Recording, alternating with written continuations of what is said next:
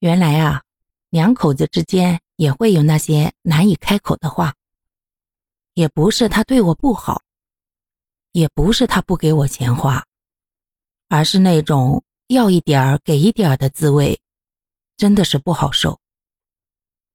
而且呀，有相当一部分男人，他并不会主动的给老婆生活费，非得要让老婆张口要。这种感觉，想来体会过的人都一定不会忘记。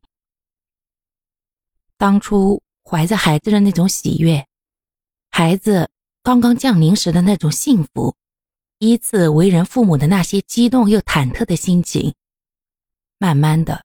都因为生活的柴米油盐酱醋茶，因为那些衣食住行，每一样都离不开钱的生活，让彼此从诗情画意、情意绵绵，变成了斤斤计较、鸡零狗碎。